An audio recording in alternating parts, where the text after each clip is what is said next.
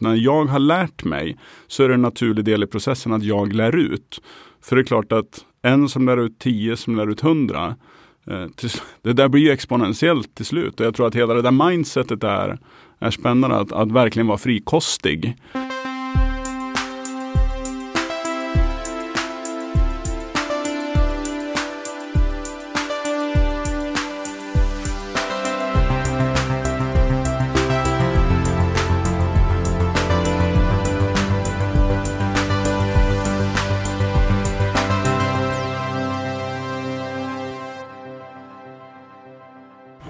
Bra, äntligen är det dags för Heja Framtiden igen. Jag heter Christian von Essen, sitter på Helio GT30 i Stockholm. Och jag sitter här med eh, Mattias Borg, vd och grundare för något som heter Learnifier. Välkommen till podden. Tack så mycket. Um, berätta, hur startade du Learnifier och vad är Learnifier? Uh, det startade faktiskt i ett klassrum, för kalla, eller utbildningssal i Amsterdam för, jag skulle säga kanske sju, åtta år sedan ungefär. Jag jobbade då med ledarutbildning, stod och höll en sån utbildning och eh, kom väl där till insikten att eh, det här skämtet jag drog nu har jag väl dragit ungefär hundra gånger.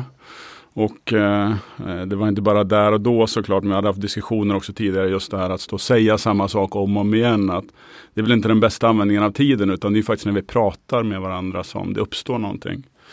Därifrån började vi leta efter någonting som då kunde som jobba mer digitalt med den här lärandeprocessen. Och vi såg att det fanns inget bra där ute. Och då grundade vi Learnify. Det är väl också till viss del svaret vad Learnify är för någonting. För att det handlade på något sätt istället för att lärande skulle vara 9 till 5 eh, och en dag och ett event så ville vi dra ut den här processen för att vi tror att det är så man lär sig. Och det här var ju också en tid där iPhonen kom, eller smartphones kan man väl kanske säga. Eh, video blev enklare både att producera och konsumera och det såg vi också var en viktig del. Och sen när vi tittade där ute så hittade vi inget bra verktyg och då sa vi att men låt oss bygga ett. Eh, jag har ändå en sån bakgrund, har jobbat eh, inom, inom techvärlden också så det var ganska naturligt att känna att ja, men vi kör. Vi testar. Okay, och idag så är det någon slags eh, webbaserad eh, plattform där företag och organisationer själva kan skräddarsy sina utbildningar. Exakt, det stämmer. stämmer. Och hur går det till? Man, man signar upp och börjar liksom klicka och dra? Säga. Ja, precis. Så är det. Och vissa av våra kunder är precis som du sa. De, de signar upp och så kör de igång helt själva. Och innan vi ens på något sätt har hunnit prata med dem så är de igång och gör sina första grejer. Och det handlar ju ofta om att ta något, eh, kanske någonting som man redan lär ut på något annat sätt. Där man kanske till och med har innehåll redan. Och eh, man då sätter samman det så att det blir en, en eh, digital lärresa, en lärupplevelse över tid kan man säga. Och det gör man då det här verktyget helt enkelt. Just det. Och vi pratar ofta om lärande. Jag tycker det är spännande eh, i podden eftersom eh, vi någonstans har missat att lära hur man lär sig. Eh, Till exempel i skolan. Ehm, vad, vad har ni liksom skaffat för insikter där? Eh, och de är, är många, men jag tror att en, eh, kanske ett ingångsvärde som vi hade i det här, det var att eh, just där hur man kommer in i lärande. Att jag tror att det är en av grundkriterierna för lärande och det är att komma in med engagemang och lust i lärande. Och eh, det var, om man tittar på digitalt lärande, så var det något som var ganska utmanande. Väldigt mycket har varit ganska tråkigt och eh, jag tror det är ganska många som har suttit och klickat igenom en sån här tråkig e-learning och där såg vi att det fanns potential att göra någonting. Och eh, det är, skulle jag säga, en del att komma in med på något sätt rätt inställning till lärande. Och det ju, driver ju förmodligen också någonstans hur man är till viss del som person och företag och så vidare. Att man har nyfikenhet för att lära sig nya saker. Mm. Men hur, hur gör man det roligt då? Ja, det är ju det är den svåra frågan såklart. Men eh, jag tror att det finns, det finns ju flera delar i det. Dels är det ju själva processen, man faktiskt lägger upp lärresan så att säga. Eh, där tror jag att man kan hämta väldigt mycket faktiskt. Vi tittar mycket åt marketinghållet om jag ska och tittar på hur man där bygger engagemang. Och hur man, eh, hur man får personer att engagera sig. Det kan ju till exempel vara att man börjar med någonting som är ganska eh, nyfikenhetsdrivande som får personerna att dras in i lärandet istället för att man försöker trycka på lärandet. Sen så är såklart innehåll är också en viktig del där, där det gäller att hitta ett engagerande sätt att kommunicera budskapet. Att till exempel, eh, för att vara väldigt konkret, det kan man vara dramapedagogik i video till exempel där man då istället för att förklara en teori faktiskt visar vad det här är för någonting. Mm. Eh, och då kanske vi pratar mer ledarskap, försäljning, eh, pratar vi mer praktiska tillämpningar, ja men då handlar det väldigt mycket om att visa och finnas där, där problemet uppstår, mera just in time. Just det. Men ni skräddarsyr utbildningar och kurser också?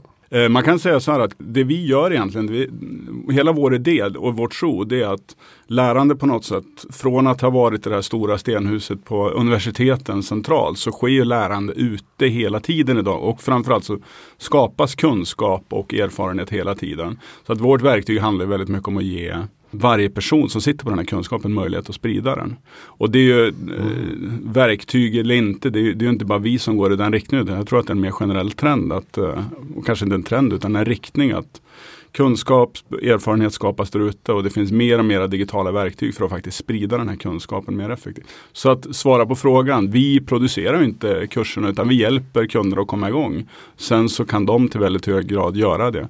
Sen jobbar vi med partners om de behöver mera hjälp. Och, Just det. det kan vara onboarding för nyrekryterade till exempel. Precis, onboarding av nyrekryterade eller onboarding av kunder och så vidare. Mm. Så, så du menar att om man har en person på företaget som är duktig i ett speciellt programmeringsspråk så kan den personen få skapa en kurs i verktyget för att andra ska kunna lära sig, alltså för att lära ut. Ja, man kan väl säga att egentligen de behöver kunna, för de behöver inte kunna någon programmering, utan vi brukar lite slarvigt säga, jag har en kollega som var med när, när Powerpoint kom, så några år äldre än mig också, han, han brukar kalla det som, ja men det är Powerpoint för lärande, för det är precis så enkelt det är. Så att kan du bygga en Powerpoint, dra och släppa bild, ja men då kan du bygga ihop ett sånt där program. Och jag tror att det är den stora insikten som, som är viktig att komma ut. För som sagt, vi är inte det enda verktyget där ute. Men det är ändå en transformation som sker där det har blivit så pass enkelt. Mm. Det är inte rocket science idag att bygga digitalt lärande. Nej men programmeringsspråk menar jag att det är en person som har en kunskap. Som ja, man kan eh, ja, men precis, lära ut till andra på företaget. Exakt, exakt. Och det kan vara programmeringskunskap eller det kan vara det ibland är det väldigt komplexa saker och ibland är det väldigt enkla saker. Men det handlar om att sprida kunskapen. Det kan vara till exempel att larma på en sån grej. Ja, som, Just det, eller um, hållbarhetsaspekter eller uh, kundhantering. Uh, absolut, absolut. Mm. Ja, för det är också en viktig aspekt att, att lära ut är ju en viktig del av lärandet kan jag tycka. Som vi kanske missar ibland. Så är det. Och eh, det, det här att, att eh, det är klart att det finns eh, en, det finns en kompetens, en pedagogisk kompetens att ha förmågan att lära ut effektivt. Och det är ju någonting man får ha lite respekt för. Att det är klart att ska man göra mer, lära ut mer avancerade saker och det, det är större risker i hela. Det är klart, då bör man ju ta in en person som har den erfarenheten Eh, och få hjälp, eh, om det är vi eller någon annan, men att ta, ta hjälp av en sån person. Samtidigt så upplever jag att väldigt många som kan ett ämne är väldigt duktiga lärare och tillbaks till det här med engagemang så att se en person som står och läser från ett manus, det blir sällan engagerande. Men att se en person som brinner berätta om sitt ämne, kanske på ett lite stolpigt och nördigt sätt. Ja men det är ju, det är ju kul. I alla fall om man själv är nörd. Då, då, då tycker jag att det är kul. Mm. Man pratar ju ofta om liksom det livslånga lärandet. Och innebär det helt enkelt att eh, hela tiden vara öppen och fortsätta lära sig? Alltså är det där eh, sådana som ni kan komma in och hjälpa till och knuffa? Ja, och jag tror att absolut kan vi komma in och hjälpa till att knuffa i ett sånt läge. Jag tror att tekniken är en del i det här som har varit en möjliggörare. Men jag tycker också att det är väldigt spännande att titta på på eh, oss som individer. Just det här hur förändringen sker. Att inställning till det här, nyfikenhet, man brukar prata om growth mindset, learnability. Alltså det är nya skills som dyker upp. Och när man rekryterar nu, ja men det kanske är det viktigaste för att de kan en specifik teknik eller en specifik sak. Ja men det kommer ju förändras, så att det är den här förmågan att, eh, att lära sig. Så att individen är en del. Sen tycker jag också det här med organisationskultur. Jag vet, jag pluggade på universitetet på slutet av 90-talet och pratade man mycket om lärande organisationer. Eh, jag upplevde nog att det var väldigt mycket i böckerna och i akademins värld då. Jag upplever att det är nu på allvar det händer. att det handlar om att fundera efter hur sätter vi upp vårt bolag så att vi, vi skapar utrymme för att lära oss, hur vi skapar en kultur som är tillåtande, eh, där vi kan lära oss hur man också skapar Ja, men som vi, vi har en check en fredag eftermiddag där man får dela sina erfarenheter. Alltså de små delarna. Eh, hur finns det i, i vardagen så att man faktiskt lär sig hela tiden? Bokklubbar och sånt kan ja, också men, vara absolut. vettigt. Jag vet inte om det här hinner komma ut innan dess men ni har i alla fall ett event som heter Exponentials.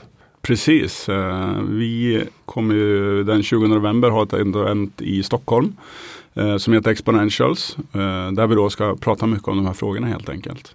Vad är det som händer då? Alltså det är massa talare och eh, taglinen är liksom How we as humans flourish in an age of exponential technologies. Hur vi kan liksom nå vår fulla potential i, i eh, den här exponentiella eh, teknikutvecklingen. Precis, precis. Eh, vad, är det ni, vad är ni menar där? Ja, men det vi menar är egentligen så här att det är det, det kommer teknologi, det vet vi. Allting kommer gå snabbare, det vet vi. Men vi vill, vi vill skapa ett forum och en arena för att ha dialogen kring men vad betyder det för oss människor och organisationer?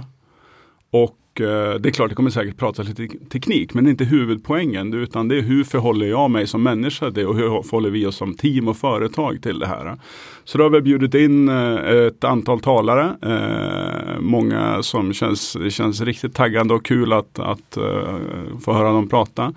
Och det kommer ju såklart bli en dialog mellan de som är där också, dela erfarenheter och så vidare. Men temat är just att prata kring individ, organisation och teknik i och hur ser lärande ut. Och jag vill lyfta det här också, det är eh, upplever också det här med teknik, det kan bli lite domedag, så teknik kommer ta över. Och det är också en viktig del med den här dagen. att nej men, Det är väl fantastiskt att tekniken kan hjälpa oss med saker som vi kanske inte vill göra som är repetitiva. Och så vidare. Det kommer ju bara skapa nya möjligheter. Så det skulle jag också vilja säga att är ett viktigt tema för den här dagen. Det handlar om möjligheterna och vad vi kan göra och vad vi kan göra redan idag. För att det här är vare sig vi vill eller inte så är det ju här nu. Eh, vilket är rätt coolt att det, det händer ju. Eh, och eh, för att ta en liten tangensriktning så vi rekryterar ju själva nu mycket techpersoner. Börja se det här med att personer inte referera bara till universitetsexamen utan vilka kurser de har gått online. Det, är som, det här händer ju nu, det tycker jag är otroligt läckert att se. Finns det några eh, speciella aktörer som är extra bra där tycker du? Eh, vad det gäller den här online-delen. Mm. Oh, det finns en sån uppsjö. Det är väl någonting som jag tycker är, eh, ska bli otroligt spännande att se vart det tar vägen. Eh, någon som man, om man tittar på tech-delen då är det uppenbart att Coursera är en väldigt stor del. Eh, eh, det är många amerikanska spelare, Coursera, Udemy, eh, EduX. Det, det finns ju ett gäng där som är som har väldigt mycket bra innehåll som såklart då, i Courseras fall polas ihop från universitet och så vidare. Mm. Eh, men jag upplever väl att det är väldigt mycket amerikanskt i alla fall just nu. Det, och sen så finns det ju, tittar man på marketing, det finns akademier som uh, HubSpots akademi. Helt plötsligt en, en, en, del av deras affär på något sätt som blir nästan som ett universitet. Ganska fascinerande skifte som händer där. Där det faktiskt är någon typ av credential på ett CV att man har gått en kurs hos ett annat företag på det där sättet. Mm, just det. Ja, men det, där, det där kommer ju att utmana utbildningsinstitutionerna förstås. Tycker du att de hänger med eller ligger de lite efter digitalt? Jag tycker faktiskt att akademin till viss del har varit ganska långt fram och varit ganska modiga på många ställen. Eh, jag tycker väl att om man då tar företagsutbildning har nog haft det lite trögare. Eh, och eh, på så på så sätt tycker jag akademin har varit, eh, varit ganska långt fram där. Tittar man i USA till exempel så finns det ju väldigt mycket rena online-universitet idag. Eh, sen ska jag väl ärligt säga att jag kanske inte har superbra koll på kvaliteten på allting. Men det är klart att det, det är bara att titta. Ja, jag, som Stanford, Harvard, MIT. Eh, det är väl ett, ett kvalitetsstämpel. Så där ligger man långt fram. Jag tycker företagsutbildning, där har det varit trögare. Eh, och kanske också till viss del upplever jag här i, i Norden har det varit trögare. Vi jobbar en del med amerikanska kunder. Eh, där känns det som att man har varit snabbare på det här och jag tror att finanskrisen 2008 där drev på väldigt mycket av den digitaliseringen. Så där känns det som att man ligger framför även om vi kanske börjar komma ikapp det mer och mer. Hur ser du på i um, organisationer och företag? Behöver man ta det här på större allvar och avsätta tid i arbetsschemat för eh, lärande? Eller gör man det? Det är såklart väldigt olika mellan företag. Eh, jag upplever att det här börjar dyka upp på agendan mer och mera. Och eh, samtidigt så jag var på ett eh, HR-event här i, i våras och då var ju ändå inte learning eller lärande faktiskt uppe på, på någon av de topplaceringarna där man rankar vad som var mest prioriterat. Eh, så att eh, jag tror att vi kanske inte är där riktigt än att det är, eh, man skulle nog behöva lägga mer, mera tid. Sen om man behöver boka av tid, jag tror att det handlar mer om att få in det i vardagen. Det här med att ja, men du ska åka på utbildning en halv dag. Ja, det är inte den, det är klart det behövs också men där har ju många företagsstrukturer. Det handlar mer om att få in det i vardagen eh, skapa rätt kultur där lärande kan uppstå. Eh, man brukar prata om det med att man måste fallera, alltså att det är misstagen man lär sig av. Så där finns det ju en jättedel eh, att jobba med. Ja, just det. Och där finns det otroligt mycket kunskap och erfarenhet och kompetens internt i organisationen som man eh, kanske kan paketera om Absolut. i ett utbildning, en utbildningskontext. Så och det tycker jag, där börjar det bubblar ju upp jättegoda exempel där. Eh, jag såg senast, jag tror att det var ICA som jag såg någon publicering med. Eh, som just det här med att de använder personer internt som delar med sig av sin kunskap. Eh, och att man sätter upp format där kanske någon från tekniksidan delar med sig och lär ut till säljsidan den typen av kunskapsdelning, det är otroligt kul att se. För det är sånt som man kanske det är inte traditionella lärande som vi har sett på det. Men det är klart att det finns otroligt mycket kunskap som kan överföras däremellan. Ja, det gör väl att man förstår eh, liksom, produkten och tjänsterna bättre också i, i det man jobbar med. Så att säga.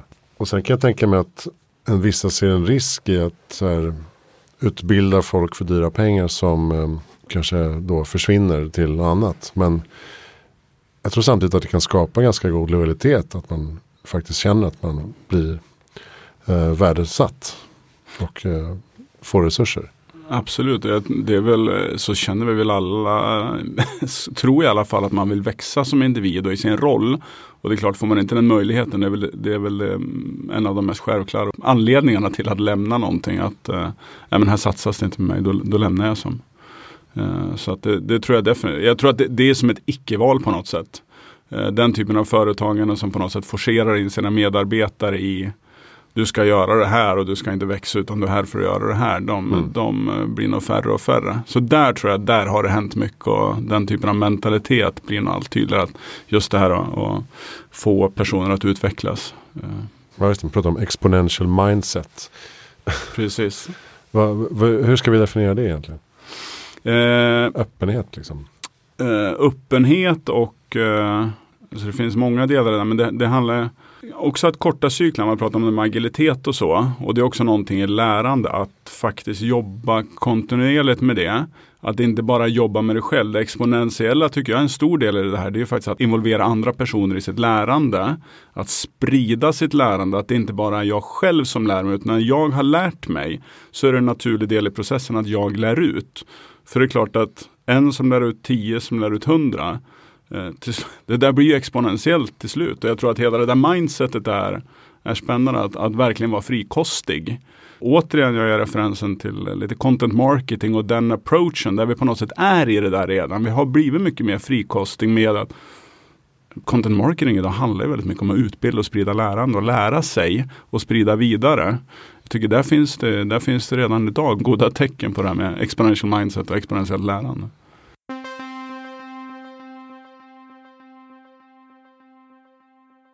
Vi pratade lite innan här, du, du nämnde att du har eh, tre liksom lite olika vinklar på det här temat med, med lärande och eh, agilitet. Um, vad är det du tänker där? Eh, ja, men, jag tror jag nämnde det lite kort tidigare men det, det, just det här med att det är teknik, individ och kultur, organisationer om man nu ska benämna det. Att det, är, det räcker inte att tillföra massa teknologi i det här utan eh, det krävs också att individen är öppen och förändrar sitt beteende.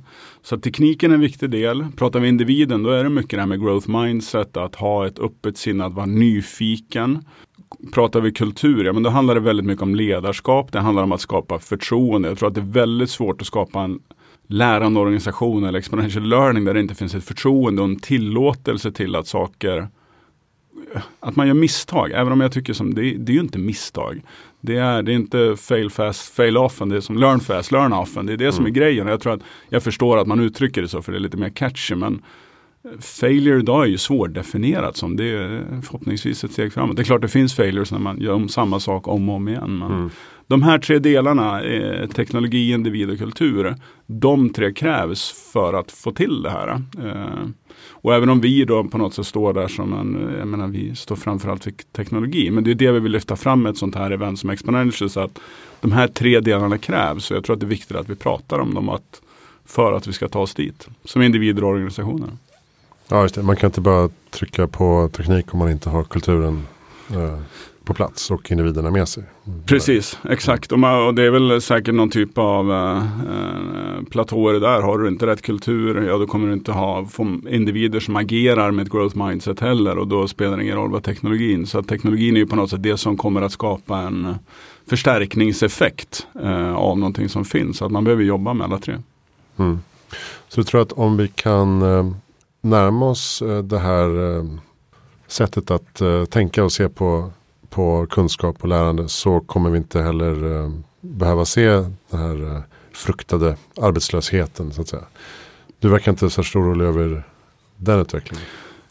Ja, det är en, eh, åt det politiska hållet i den frågan. Jag tror inte vi ska vara rädda för det. För att jag, tror att det, jag tror inte att det finns någon annan väg om man uttrycker det så. För att vi skulle lära oss mindre eller att det skulle på något sätt vi inte skulle ta till oss teknologi. Eh, det kommer ju inte att hända. Det har jag väldigt, väldigt svårt att se. Men det är klart, i den ideala världen då, då behöver vi jobba hälften så mycket och få dubbelt så mycket gjort. Eh, sen får man såklart politiskt fundera på hur man hanterar det. Eh, men där finns det också redan nu goda exempel med, eh, eller goda exempel, det finns exempel på hur man testar med allt från medborgarlön och sådana saker det får man se. Jag, jag, ska inte säga att jag har några djupare tankar där. Men jag, jag, tycker ändå att det är Jag tror att det är viktigt att ha en, en, en eh, positiv och eh, drivande syn på det ändå. För det är möjligheter. Eh, och sen hur vi fördelar de eh, fördelarna som kommer. Det är ju en politisk fråga. Men att, att vi inte skulle fortsätta utvecklas, det har jag, det har jag svårt att se. Ja, just det. Men ändå att man, att man har människa-maskin symbiosen i, i åtanke. Ja, för, ja, ja, och jag vet inte riktigt vad du, om du syftar till något särskilt där med Nej, men som du sa innan att, att uh, teknologin är till för att uh, förstärka oss och göra oss bättre. Så att säga. Inte att Precis. ersätta det vi gör hela tiden. Och, och, och tillbaks till det här, tittar man på det så har ju teknik gjort väldigt mycket saker väldigt mycket bättre också. Det, det finns väl alla förhoppningar till att det faktiskt skulle vara så här också. Och sen är det väl som i alla utvecklare, det är hack i kurvorna. Och eh, vi får väl se hur, hur vi ser på våra mobiltelefoner om tio år. Som, eh, var det bara produktivitetshöjande eller fanns det andra delar där också? Eh, men det är ju som, förhoppningsvis är det hack i kurvorna, att kurvan generellt ändå pekar kraftigt uppåt eller framåt eller mot bättre tider. Mm. Om man, man ser på de här delarna då, kräver det ett nytt typ av ledarskap tycker du? Ja, i allra högsta grad. Jag har ju varit inne lite på kultur och eh, jag tror att det börjar, vi pratade lite om det här med, med vilka eh, skills är det som är viktiga framöver. Vi pratar om en learnability, curiosity. Jag tror att det börjar redan där i rekryteringen. Om man då pratar ledarskap, ja men det är att rekrytera rätt personer. Eh, titta på, det är klart att CV kommer fortsätta att vara viktigt men vi brukar också prata om ett antivital, alltså ett framåtriktat CV. Alltså det blir minst lika viktigt och klart som ledare att börja fråga tidigt och börja föra dialogen. Vad drömmer du om? Vad vill du uppnå? Det blir viktigt. Jag tror att det är ett fundament där i ledarskapet. Sen kommer vi över på den andra delen och det är att för att, om vi kommer tillbaks till det här att eh, lärande kräver att man gör misstag. Ja, det är klart, det kräver ju också ett förtroende för att någonstans när de här misstagen sker så kan ju det tära på förtroende. Då är ju förtroende mm. väldigt viktigt. Jag tror att där gäller att skapa en miljö. Eh, jag läste ganska nyligen en studie från Google där man har tittat just på det. Vad är det som utmärker innovativa kulturer? Och det, den, den faktorn de kom fram med, det är psychological safety. Och det är klart, hur bygger man det? Ja, förtroende är ett fundament i att bygga den tryggheten i organisationen. Man känner att det är okej okay att faila om man då ska använda det ordet. Att testa i alla fall. Att testa, precis. Och det är väl det. Men där får man, jag tycker att där är vi väl lite trubbiga. Och återigen, jag förstår att det är catch att säga fail fast, fail often. Mm. Men det, jag tror att de, de flesta av oss börjar vara där och inte fundera i de termerna. Utan det är man ställer upp hypoteser, man, det är ett framåtriktat lärande där på något sätt eh, de så kallade misstagen bara egentligen är ett lärande. Och ett beräknat lärande. Jag tänker speciellt i Sverige där man knappt kan få sparken. Man kan göra vad man vill. ja, eller, man naken till jobbet. Vi kanske har världens bästa kultur för det på så Ja, sätt. precis. Nu tror jag visserligen att, eh, ja, eh, tyvärr så hänger väl inte den här fysiska, eller vad man nu ska kalla det, den tryggheten ihop kanske med psychological safety. Utan Nej, man. Det är, känner man le, att fortfarande att ledaren eller medarbetarna tycker att man eh, har misslyckats så är det väl ingen bra miljö kanske. Nej, okej. Men, eh, men eh, ett, en slags tillit i ledarskap, alltså att ledarskapet bygger tillit är då viktigt för att främja lärandet helt enkelt. Precis, och om vi då kommer tillbaka till de här, eh, är ju som jag tycker det här med men det här man gör i vardagen också är väldigt spännande. Det där tror jag som ledare handlar om att skapa utrymmet och skapa förutsättningar för de diskussioner som krävs, mötespunkter.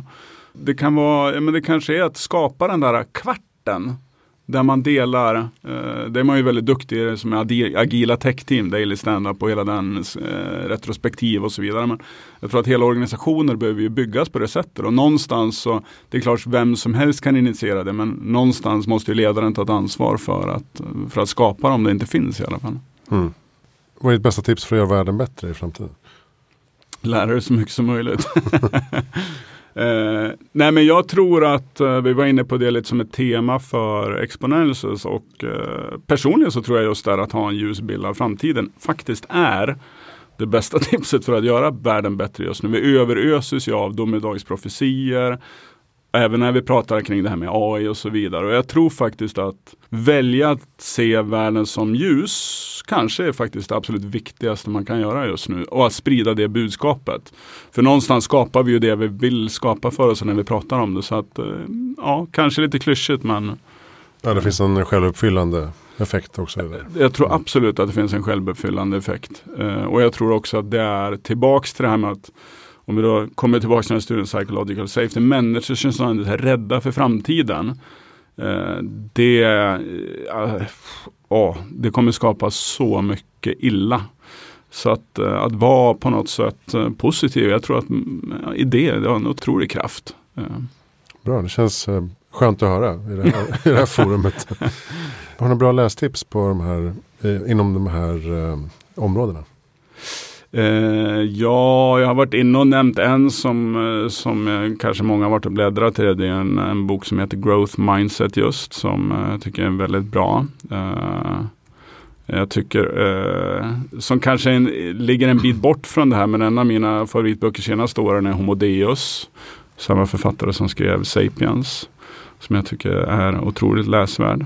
Eh, så det är väl eh, två som, som ploppar upp direkt sådär. Mm. Vem tycker att jag ska intervjua i här framtiden? Eh, jag tycker att du ska ta och intervjua Fredrik som har startat Paradox Interactive. Mm. En, eh, är det en enhörning? Paradox? Mm. Ja det är det nog. Ja. Kanske till och med. Nej, andra spännande saker också. Eh, men exempel på en ledare som också har prioriterat ledarskap. Eh, och som eh, också har, upplever jag, ett genuint ledarskap. Fint. Eh, tack snälla Mattias Borg för att du kom till här framtiden. Tack så mycket. Ni kan kolla in learnifire.com um, för mer information om Learnifier och så har vi då exponentials.camp är adressen till, eh, bra. till konferensen som ju, eh, ja, 20 november nu. Vi kan få se om vi kan hitta ett datum i 2020 också. Då. Det kommer det garanterat att bli. Ja, bra. Ehm, Hejaframtiden.se, där finns vi och alla intervjuer samlade. Jag heter Christian von Essen, sänder från Helio GT30. Tack för att du lyssnar.